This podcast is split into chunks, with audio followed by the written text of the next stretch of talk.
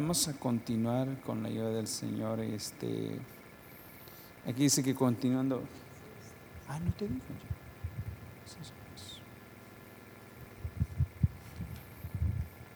Tampoco tienes, ¿verdad? sí.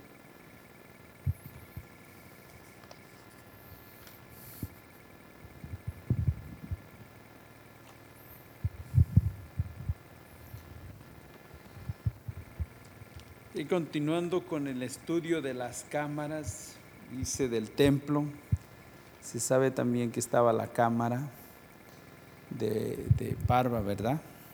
Así se llama esa cámara, ese, ese lugar, ese cuarto.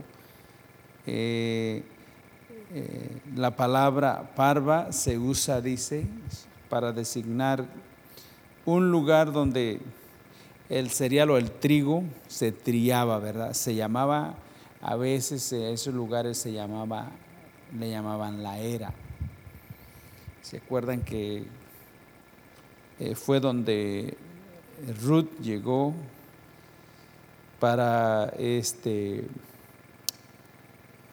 tener esa comunicación con vos, ¿se acuerdan?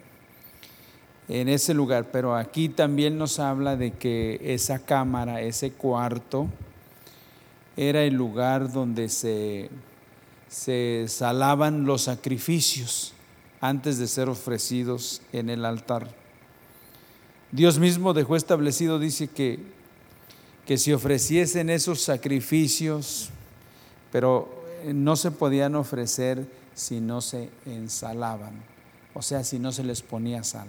Y vamos a ver entonces este, esa, esa cámara, ese lugar, era, la, era el lugar donde se ensalaban los sacrificios. O sea, se le ponía sal a la carne ya preparada, en otra palabra, cortada la víctima y se ensalaba, como nosotros conocemos. Pero, ¿qué tenía que ver eso? Vamos a ver, vamos a ir al Levítico, Levítico la sal. Vamos a ver este, qué quiere decir todo eso, por qué es que, eh, por qué es que tenemos que aprender todo eso, por qué eh, que el Señor quiere realmente enseñarnos todas estas cosas en detalle. Levítico 2, versículo 13. Hermana Margarita nos quiere leer ese, ese versículo, hermana. Sí, 13 y 14, hermana, para leerlo un poquito en contexto.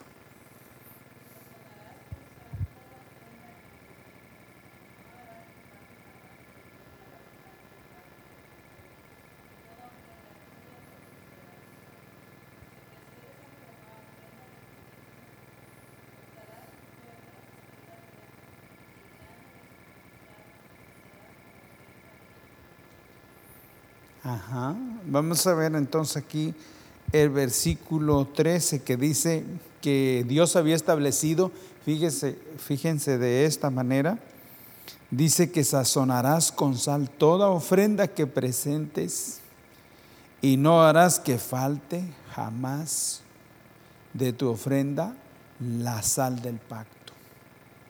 Sal, la sal del pacto.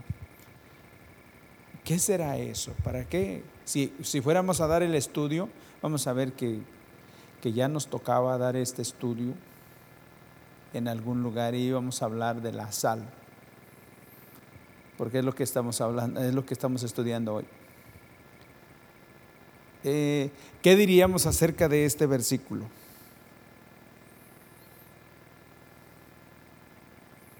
Si ofrecieres a Jehová ofrenda de primicia, y luego dice, si ofrecieres a Jehová ofrenda de primicias, tostarás al fuego, ¿verdad? Vamos a, luego vamos a seguir con eso, pero primero queremos ver lo de la sal.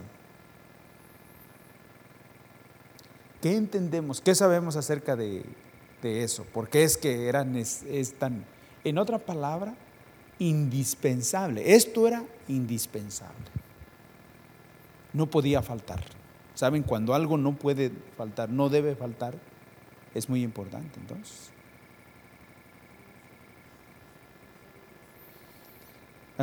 acerca de ello, sí. Pero aquí cuando hablamos de ofrenda, ofrenda.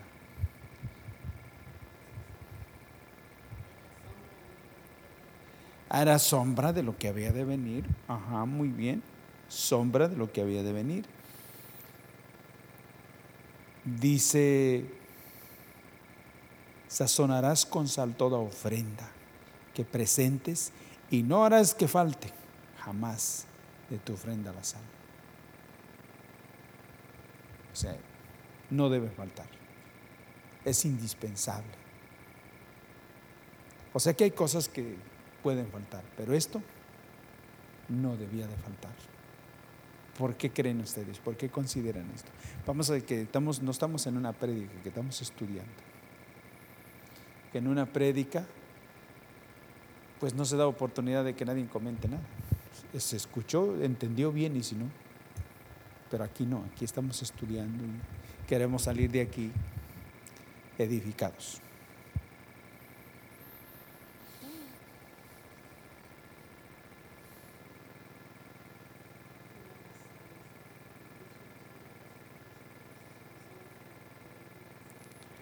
Ajá. ¿Alguien más? ¿Algún, ¿Tiene más? ¿Algún pensamiento?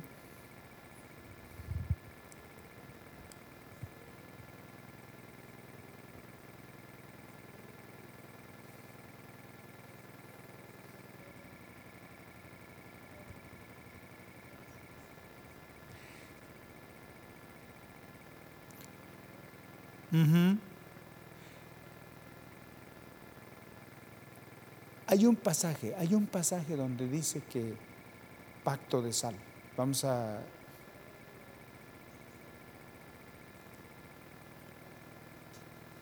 Bueno, lo vemos en Segunda de Crónicas, nos habla acerca de David, pero vemos en Números capítulo 18, el libro de Números 18, nada más y luego vamos a regresar, nada más para tener un poquito de más de, idea. No nos vamos hoy hasta que el Señor nos hable. ¿Mm? ¿Ah? A ver, hermana Gloria, 19, versículo 19, por favor. 18, 19, sí,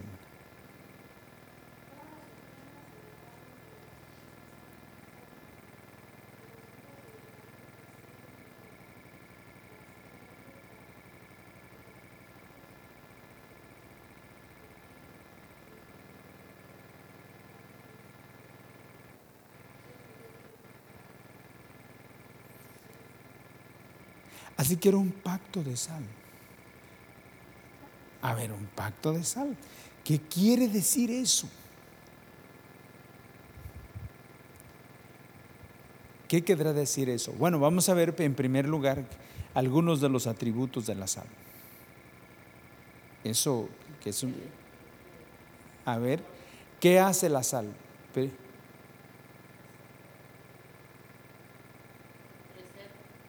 A ver si preserva. ¿Qué más?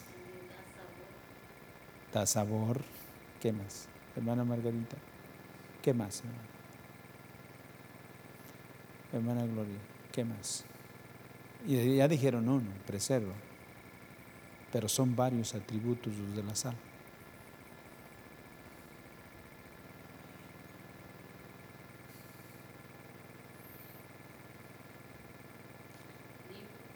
La sal purifica. La sal purifica.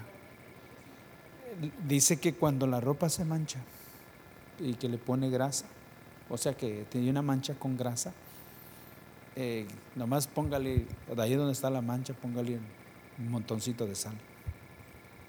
Y esa sal absorbe la grasa. Limpia. Limpia. Otro. Preserva purifica. ¿Y qué más?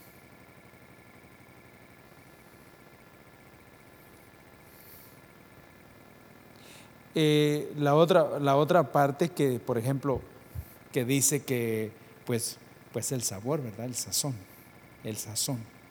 Pero si purifica, el otro es que preserva. Entonces cuando se pueden imaginar la salvación, la salvación, pacto de sal. La, eh, la, salvación es un regalo de Dios y ese pacto es en Cristo Jesús. La sal aquí es Cristo. Él es el que purifica y el que preserva y el que le da sabor a lo que no tiene sabor, porque las personas sin Cristo viven una vida sin sabor. Eh, eh, y aún uno, cuando uno anda mal, le voy a decir, cuando uno anda mal, es todo insípido. Nada le satisface, en ninguna cosa se siente bien. ¿Por qué? Porque, porque algo anda mal en nuestro corazón. Pero si nuestro corazón está realmente eh, conectado con el Señor y el Señor le está ministrando y estamos ahí buscando del Señor. Óigame, todo es bonito, ay, qué bonito, ay, qué, cosas. Y, las, pláticas, eh, bueno, todo es, todo es hermoso, pero ande sin sabor, ande sin, sin la, realidad y no hay ninguna amistad ni ninguna plática que le llame la atención. Así, su cara, su rostro. Mm. Dije, pero sonreía, Cristo le ama. ¿Y de qué me sirve? Si me siento mal. Entonces, vamos a decir que, vamos a ver que, es esto pacto de sal. Ninguna ofrenda. Vamos a ver por qué. ¿Por qué? Ninguna ofrenda se presentará o se ofrecerá o se quemará sin sal. ¿Por qué? ¿Por qué? Porque lo que dice Romanos 12.1, ¿qué dice? ¿Se lo saben de memoria? Se lo saben. ¿Ah? 12.1. Dice que presentemos vuestros cuerpos en sacrificio vivo, que es nuestro culto. Ese sacrificio, si no tiene realidad de Cristo, ese sacrificio no sirve para nada. Porque porque la fragancia, lo que sube delante del Padre, lo que le agrada al Padre y lo que el Padre recibe, solamente es la realidad de Cristo en nosotros. Lo demás se puede quemar y se puede hacer lo que pase lo que pase en el fuego, si no tiene, en otra palabra, si, si, no hay realidad del Señor en nuestro corazón, eso ni siquiera el Señor lo toma en cuenta. Pero si hay del Señor en nuestras vidas, todo sacrificio y todo aquello que se le puede ofrecer al Señor, el Señor lo recibe y lo ve. ¿Sabe por qué? Porque es un pacto de sal, es Cristo, el pacto eterno. una, por ejemplo, que no puede ser destruido, que no puede ser eh, eh, derribado, que no puede ser cortado, que no puede ser anulado, porque es un pacto de sal. ¿Por qué? Porque la sal purifica y preserva. Preserva. Entonces estamos viendo aquí, volvamos a Levítico. Levítico ¿Estamos eh, entendiendo un poquito? Levítico 2. ¿Mm?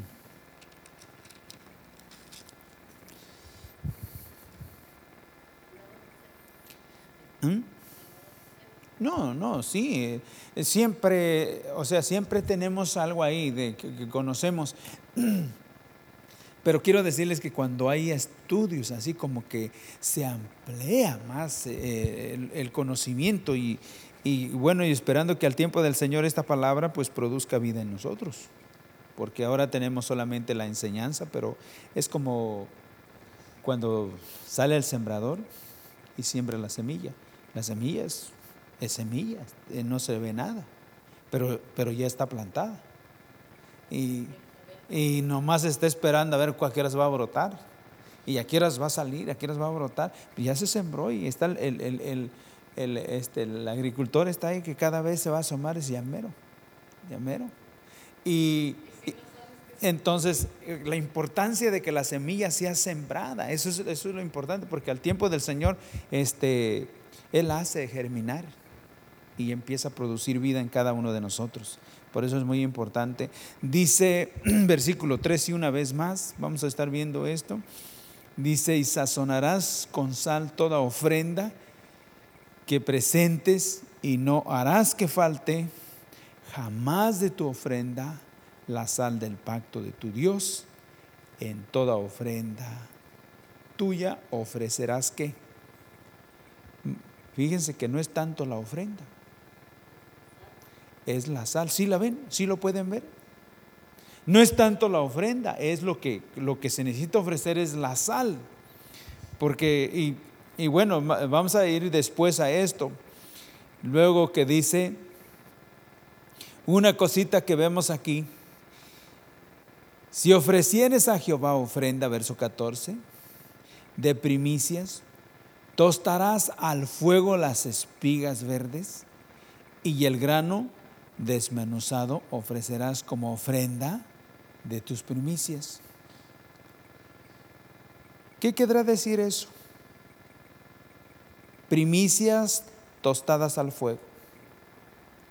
Primicias tostadas al fuego. Eran verdes, pero dice que había que, había que pasarlas por el fuego. Había que tostarlas y luego sacarles el grano, desmenuzarlo y así presentarlo. Pero era verde, pero había que tostarlo.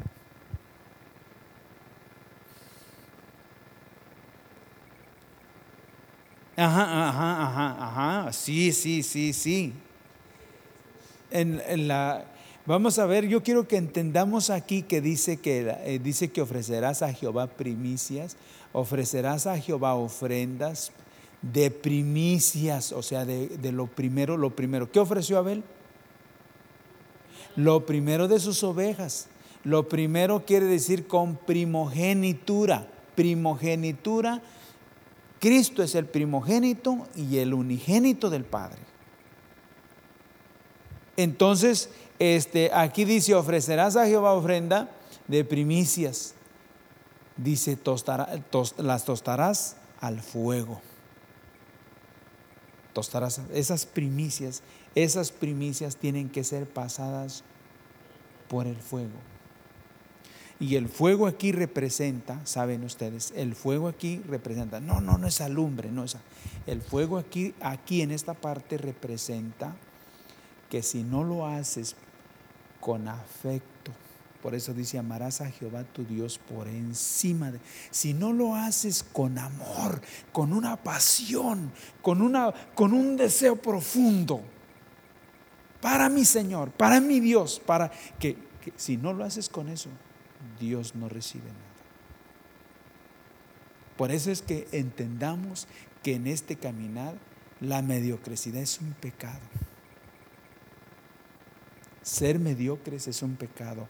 Por eso, ¿qué dice? ¿Se acuerdan, por ejemplo, la Sulamita, el libro de Cantares?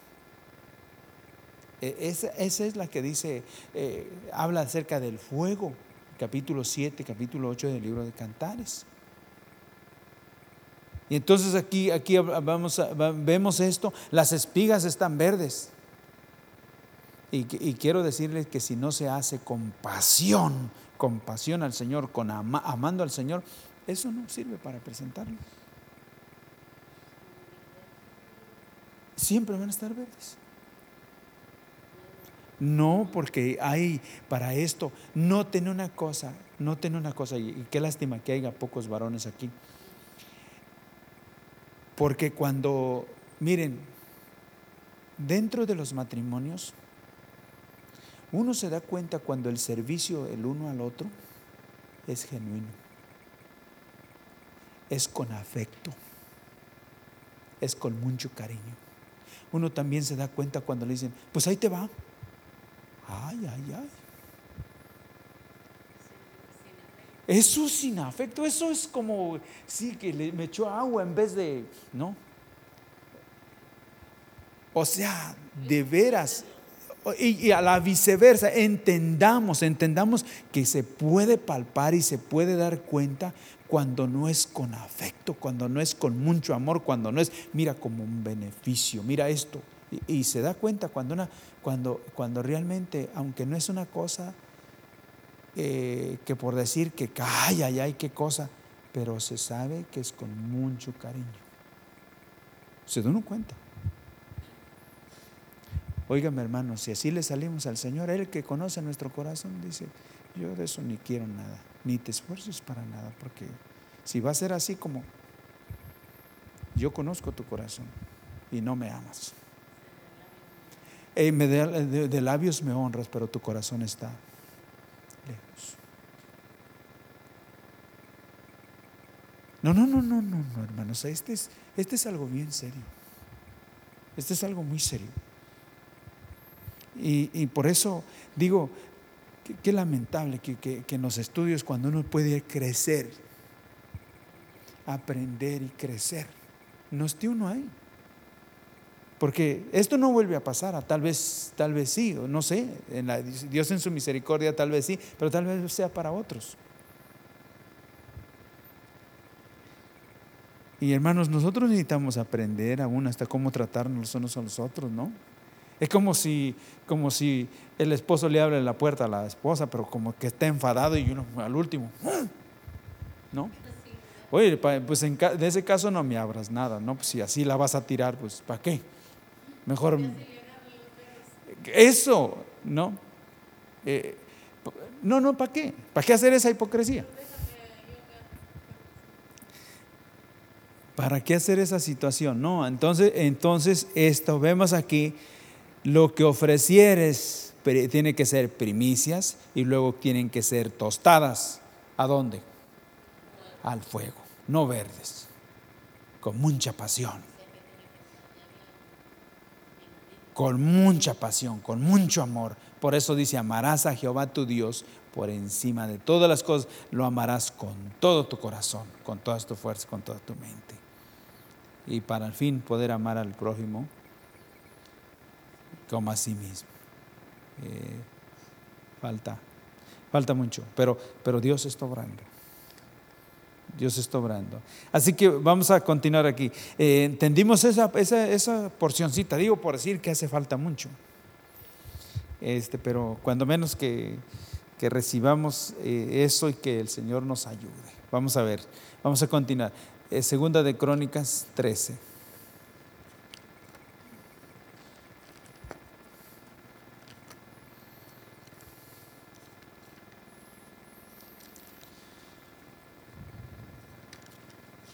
Segunda de Crónicas 13. Versículo 5. Eh, ¿Qué nos falta? Hermano Pascual, ¿lo quiere leer, hermano? Segunda de Crónicas 13, 5.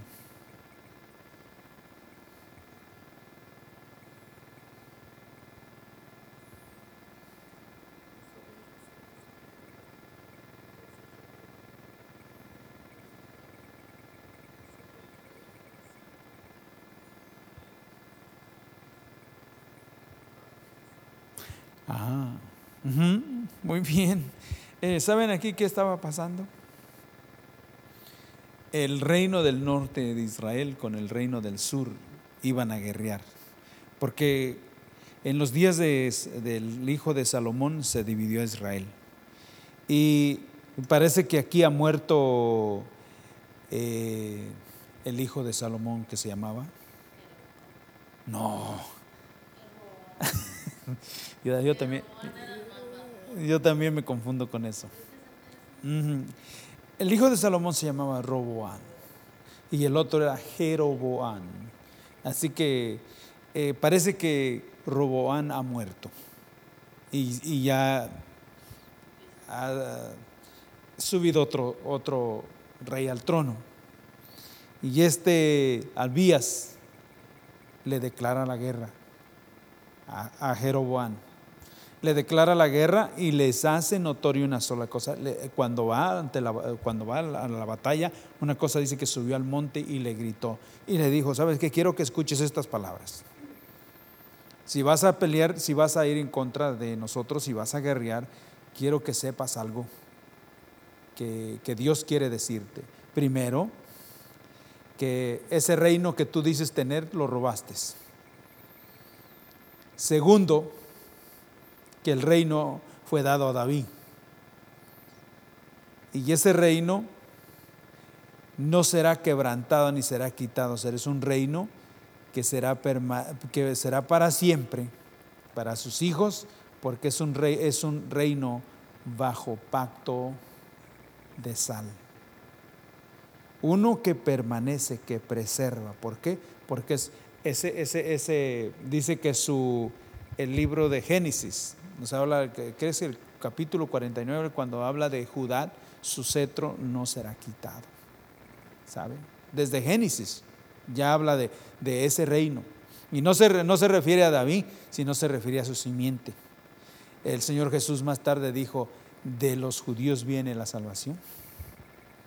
Entonces, este, por eso habla aquí de esa manera este rey y dice pacto de sal. ¿Por qué? Porque eh, permanece, primero, que es un, pacto que permanece y un pacto que purifica, que separa. Y eso es lo que es la iglesia. Vamos a ver, vamos a continuar. Eh, tenemos aquí, ya mencioné el, Romanos 1.12, ¿verdad? Ah, vamos a ver este Mateo 5, 13. Vamos a estar viendo ahora aquí. Este pasaje es bien conocido y espero que ustedes hagan más comentario aquí que, que yo, en otra palabra. Porque es tan conocido.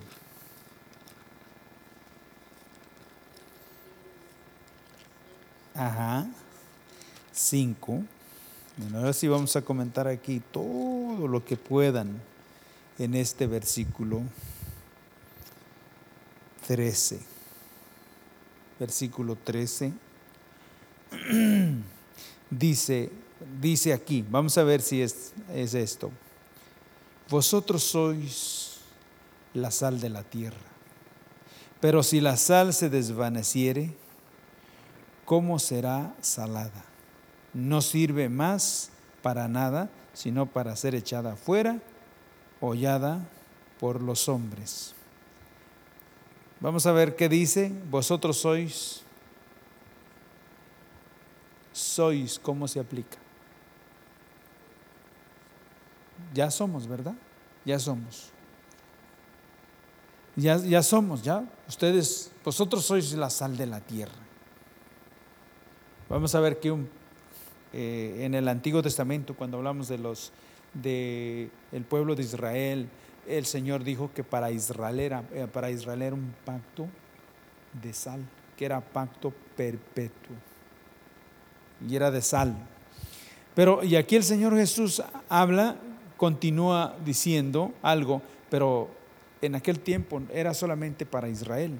Ahora dice, vosotros sois la sal de la tierra. ¿Cómo podríamos aplicar eso? Sois la sal, vosotros sois la sal son. De la tierra, de la tierra. A ver, noten, noten un poquito. De la tierra. ¿Cuál fue la diferencia? Les voy a decir algo para que se ubiquen. ¿Cuál fue la diferencia de los profetas en el Antiguo Testamento y los apóstoles en el Nuevo Testamento? ¿Hubo alguna diferencia entre ellos? A ver.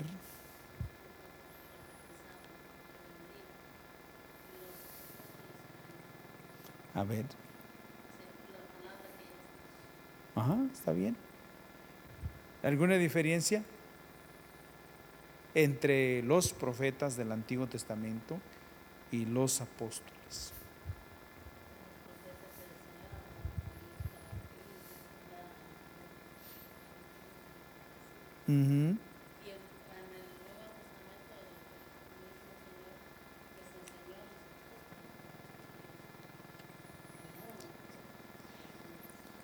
Todo eso está muy bien, todo eso está muy bien, pero vosotros sois la sal de la tierra. Y era un, era un puñadito. Doce. ¿Sí? Ajá, sí. Eh, no tener un puñadito de personas. Eran once. Porque hasta doce y hasta eso no falló. Once. Y todavía les dice, ustedes sois la sal de la tierra. A ver cómo es que se fue el Evangelio. Ajá, sí, sí, sí, entiendo. Entonces decía yo, vamos a ver que entre los profetas del Antiguo Testamento y los apóstoles hubo una diferencia. Los profetas del Antiguo Testamento profetizaron dentro de que lo que era la nación de Israel. Solamente dentro de lo que era la nación de Israel eh, profetizaron y todo. Y, Dios eh, de esa manera lo permitió y de esa manera lo hizo en ese tiempo. Pero a los apóstoles les dijo, cuando el Señor Jesús resucitó, les dijo, id por todo el mundo y predicar la sal. Id y predicar el Evangelio a toda criatura. El que creyere y fuere bautizado será será salvo, será purificado y será preservado. El Evangelio purifica, el Evangelio deshace nuestro pecado, limpia nuestro pecado y nos preserva para lo que dice, para una vida eterna. No es eterna, una vida eterna. Nueva y eterna. Entonces por eso dice, por eso hablamos ahí, ustedes vosotros sois la sal de la tierra. Y como un puñadito de, hombres los usó y los ha, los ha usado, porque eso así fue un puñadito y el Evangelio, por esas vidas el Evangelio ha llegado hasta lo postrero de la tierra. Y sigue, y sigue. E, es una vida y es otra. Y por eso digo la preparación, ¿cómo es que el Señor obra?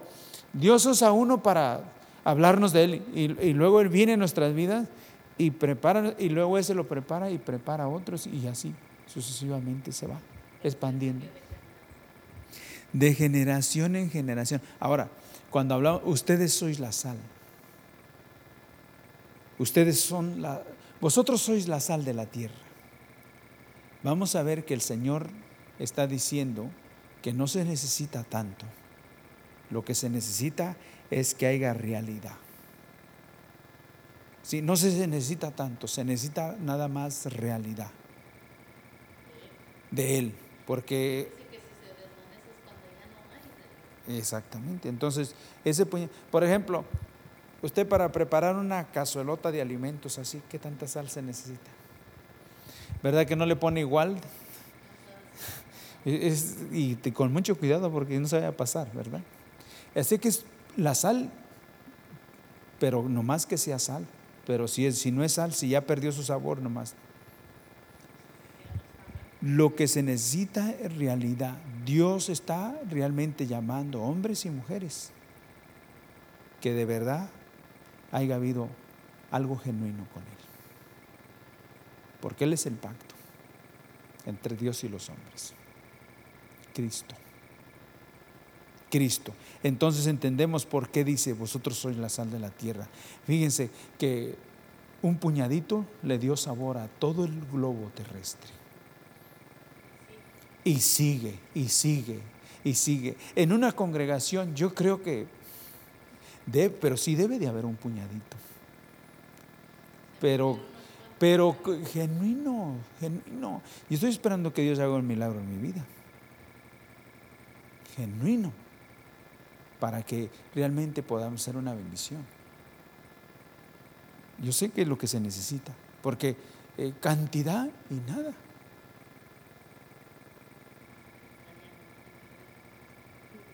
Y, todavía falta que demos realmente a luz lo que debemos de dar, porque podemos estar aquí y no dar a luz lo que debemos de dar. ¿Se imaginan? ¿Se pueden imaginar un poco lo que es esto?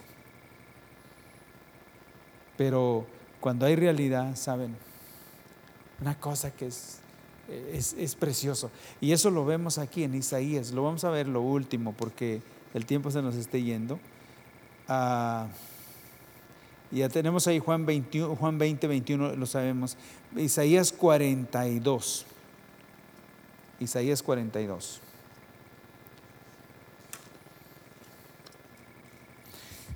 Concha, ¿nos quieres leer esa parte Isaías 42, por favor?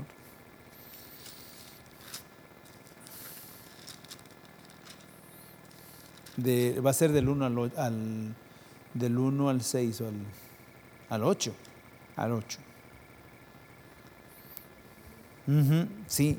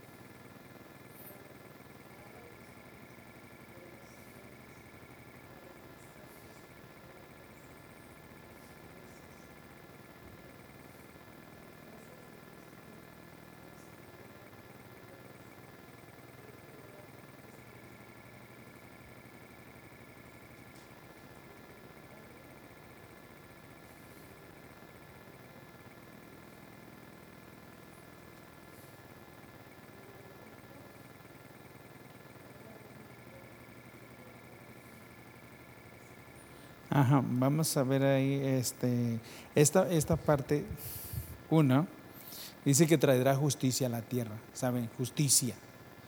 Una, porque es Cristo nuestra justicia. Por ejemplo, el justo por el injusto, traerá justicia a la tierra. ¿Y de qué manera lo va a hacer? Lo va a hacer de esta manera, no gritará, ni alzará su voz, ni hará oír, en ni hará oír esto en las calles en las calles. No, no gritará. Por ejemplo, por, ¿saben ustedes cuando alguien quiere hacer algo y quiere ser visto? Por ejemplo, una, alguien que quiere levantar un imperio siempre anda buscando quien le ayude.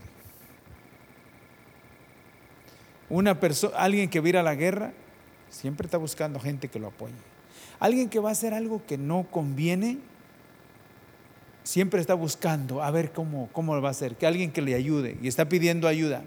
Saben que por eso dice que él aquí no, no gritará ni alzará su voz, ni la hará oír en las calles. ¿Saben por qué? Porque él vino, dice que él vino a salvarnos y dice que todo lo que él pasó, dice que enmudeció y no abrió su boca.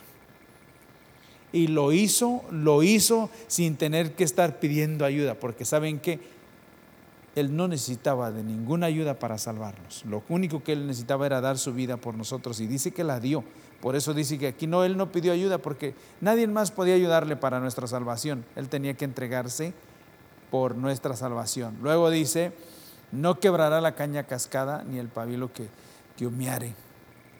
Por medio de la verdad traerá que justicia por medio de la verdad traerá justicia. Fíjense aquí, una de las cosas que, que hace la justicia es que la justicia se aplica cuando algo ha sucedido que está mal.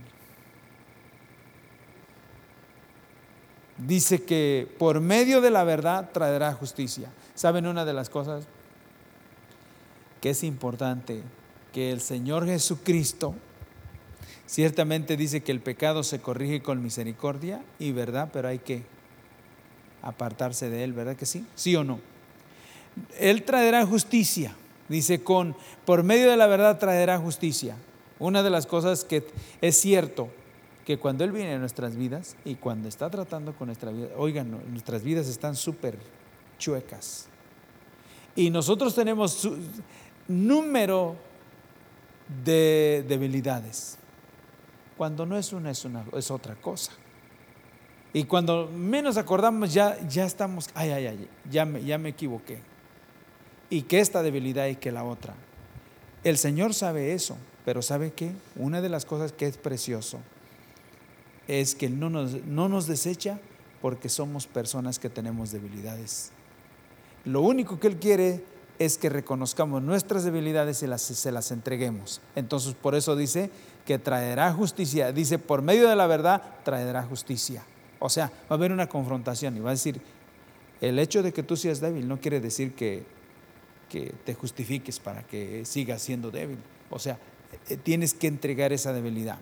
Y luego dice, versículo 4, dice, no se cansará ni desmayará hasta que establezca en la tierra justicia y las costas esperarán su ley. Vamos a ver, dice que no se cansará ni desmayará hasta que establezca. ¿Saben cómo va a hacer eso? Él, él ya lo vivió. Él ya fue nuestro ejemplo. Eh, vemos que, que, toda su vida, desde, desde que dice eh, el Evangelio de Lucas 2, versículo 52, que dice que Jesús crecía en estatura, en conocimiento, en gracia para con Dios y para con los hombres, y luego dice que sus padres, por decir así, se lo llevaron de Jerusalén a Nazaret y estaba sometido a ellos. O sea, nos ha dado ejemplo. Pero dice aquí que no desmayará, no descansará ni desmayará hasta que establezca en la tierra justicia. Fíjense que Dios está, el Señor estaba trabajando para levantar hombres y mujeres que a pesar de que a veces cuando nos sentimos débiles, cuando nos sentimos desanimados, desalentados, dice que Él no se da por vencido. A lo mejor hoy nos sentimos desalentados, pero Él puede mover y tocar nuestro corazón y para mañana tenernos con una expectativa, con algo diferente totalmente. No sé cómo le va a hacer, pero Él lo puede hacer. Si hoy, si hoy estamos desalentados, para mañana puede ser totalmente el panorama diferente. Con ganas. Dice, bueno, ¿yo qué estoy haciendo? En la noche a lo mejor nos da un sueño. ¿Qué estoy haciendo yo? Que yo estoy así con una situación tan fría, tan... Eh, tan a medias, tan esto. ¿Qué estoy haciendo si el Señor realmente lo que quiere hacer es esto? Yo lo único que tengo que reconocer es que mi debilidad tal vez sea pereza espiritual. ¿Cuántos no tenemos pereza espiritual? Tenemos que entregársela y decirle, Señor, perezoso espiritual, con ganas, Señor, tú lo sabes. Y esa es una debilidad que yo tengo, Señor. Quiero que me ayudes. Y Él dice que no se cansará ni desmaya, ni desmayará hasta que, estable, hasta que afirme nuestro corazón. Hasta que afirme nuestro corazón. Así dice Jehová, creador de los cielos y de la tierra. Versículo 6. Yo Jehová te he llamado en justicia y te sostendré por la mano. Te guardaré y te pondré por pacto de sal ¿sí? Y te pondré por pacto de las naciones. Pero eso es lo que dice pacto perpetuo, pacto de sal, que no termina, eterno, que preserva, que es poderoso para guardarnos hasta y llevarnos hasta el final. Entonces yo Jehová te he llamado en justicia, te sostendré por la mano te guardaré y te pondré por pacto al pueblo por luz a las naciones. Y así sucesivamente para que abras los ojos, ¿verdad? Para que abras los ojos de los ciegos, para que saques de la cárcel a los presos y de casas de prisiones a los que moran en tinieblas. Y, así sucesivamente podríamos ver todo, todo esto. Pero una de las cosas, ya entendimos aquí de quién se trata entonces, ¿verdad?